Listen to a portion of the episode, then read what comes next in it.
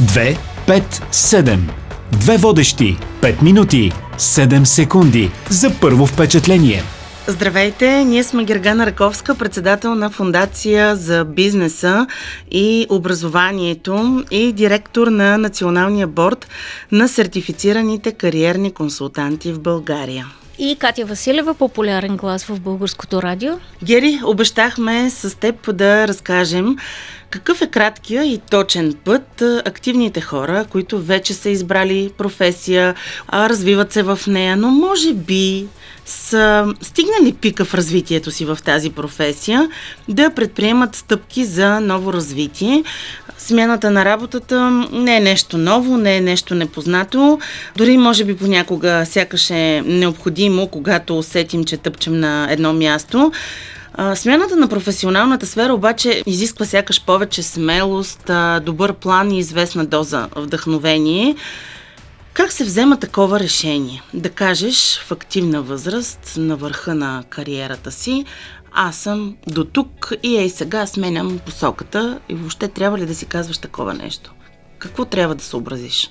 Това е една много-много любима моя тема и много интересна по която има много добри практики по света. Хората, които искат да сменят а, професията си или професионалния си път, а, дори могат да се възползват от а, финансиране, за да го направят. В България също имаше такива програми, които са свързани с предприемачество. Единият и най-така често срещан според мен вариант, който се случва е когато а, децата пораснат, разходите се променят, въобще начина по който се е водил живота на хората се променя и те решават, че вече биха искали да се отдадат на нещо, което е по-близко до тяхното сърце, например хобито си. В такива случаи те правят променят тотално професионалната си реализация. Аз лично познавам доста такива хора, които започваха преди години и напоследък да се занимават с това, което най-много обичат. Отварят цветарски магазини, правят ателиета за сладкиши и други подобни неща. Така че това е един вариант. Какво е необходимо да, да знаеш и да предвидиш в един такъв етап? Първо, да си, да си наясно, че можеш да си позволиш да започнеш и установиш този бизнес и да имаш достатъчно финанси за да продължиш да живееш нормално в рамките на поне две години. Това казват така дебелите книги и проучванията. И другото е а, предприемаческите умения. Ние като фундация Имаме точно такъв проект в момента и може би мога да ти разкажа за него. Той се казва Winner и, и е предназначен към, към жени, които искат да се занимават с предприемачество. А, едно от нещата, които установяваме е, че липсва на такива хора, а, независимо, че са били на върха на кариерата си, на тях им липсва смелост да дефинират идеите си, да ги презентират, да ги маркетират или пък им липсват а, а, така увереност, защото не е знания, увереност а, да правят бюджет, да правят бизнес план, ако им трябва кредитиране. Така че това са така, може би, препани камъните, които виждаме ние по пътя и заради това има програми, които подпомагат този процес. Каза увереност. Ме ми се струва, че наистина думата увереност е ключа. Как човек се здобива с увереност? Ето, вие имате такъв проект, мотивирате хората, очевидно им давате увереност. Как се постига това? Понякога увереността идва, защото ти си просто принуден от обстоятелствата да се с нещо друго. В, в много от случаите увереността идва, когато имаш подкрепа от семейство и приятели. А, тоест, ти имаш една сигурност, че дори да не се получат нещата, това е по никакъв начин, не по никакъв, но не би се отразило фатално на твоето бъдеще или на нещата, които се случват в семейен план и с, с близките ти. Така че това е начина подкрепа от приятелски и семейен кръг. Кога е момента да кажеш, аз поемам в друга посока? До кога трябва да събираш информация, да се ориентираш, да търсиш отговорите за себе си? Очевидно това е свързано и с увереността, нали, ти да си кажеш, аз сменям рязко посоката. Има много случаи, в които всъщност наистина а, подготовката да стартираш нещо самостоятелно би могла да бъде извършена по време на все още твоите ангажименти в кариерата, която имаш. Просто да отделяш свободното си време за това да правиш проучвания, за това да, да опитваш. Аз съвсем наскоро имах такъв случай с позната, която започна сладкарски бизнес точно.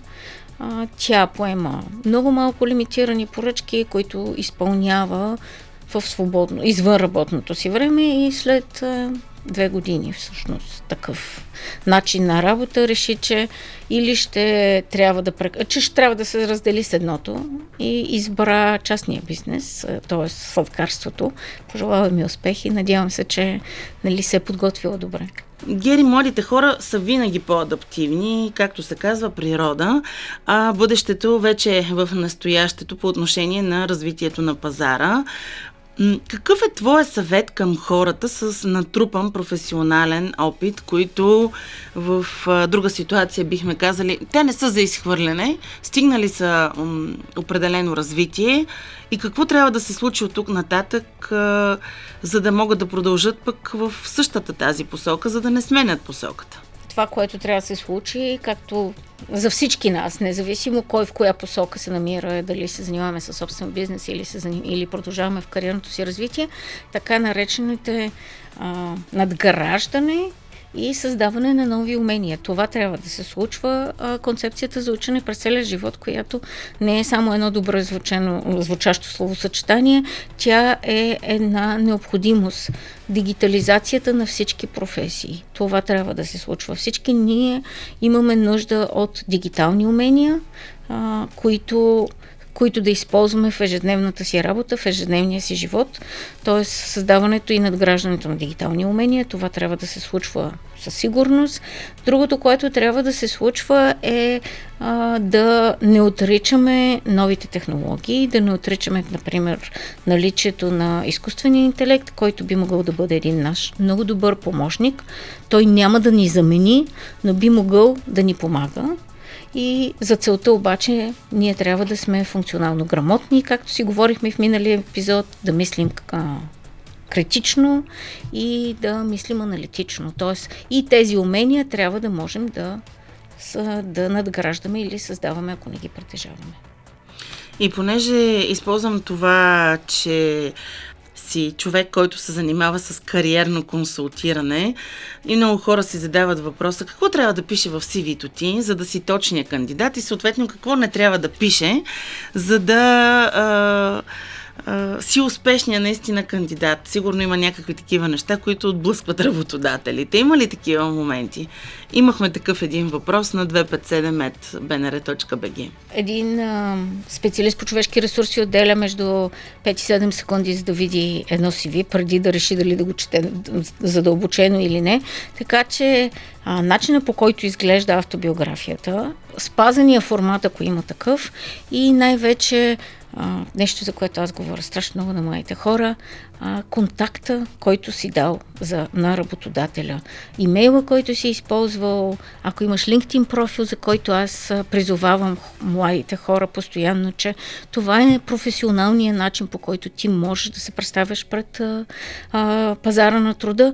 Всички тези неща трябва да бъдат добре подредени в началото на нашата автобиография.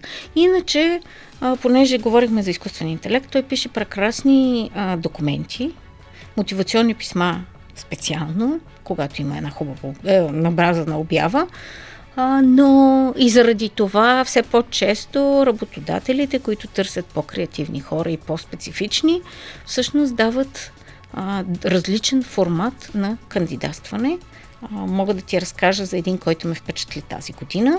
Една българска банка е това, търси стажанти и всъщност призива им за кандидатстване на тези стажанти е да споделят в инстаграм профила на банката три снимки, с които те биха искали да кандидатстват за стажанската си позиция.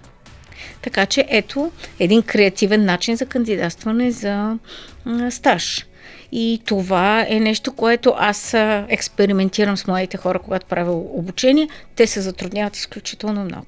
Да, защото се иска талант и креативност. Защото, а, пак да свършим с изкуствения интелект, защото изкуственият интелект, интелект не е нито любопитен, нито има въображение, пък тук се иска и да си любопитен това какво всъщност искаш да покажеш и да имаш въображение с това как да го покажеш.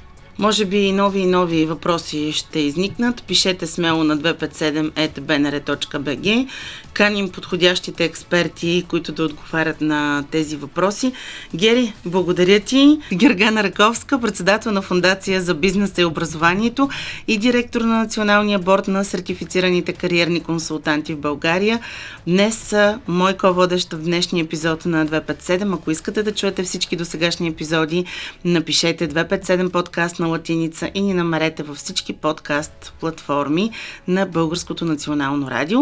Пишете, питайте, интересувайте се, не давайте на изкуствения интелект да пита вместо вас. Питайте вие, за да знаете вие и ние да ви отговаряме. Мейлът е 257.bnr.bg. До следващия път. 257 Две водещи 5 минути 7 секунди за първо впечатление – в сряда в 15.30 часа по Радио София и в 257 подкаст в платформите Катя Василева и Кристина Крънчева с каузата, която променя.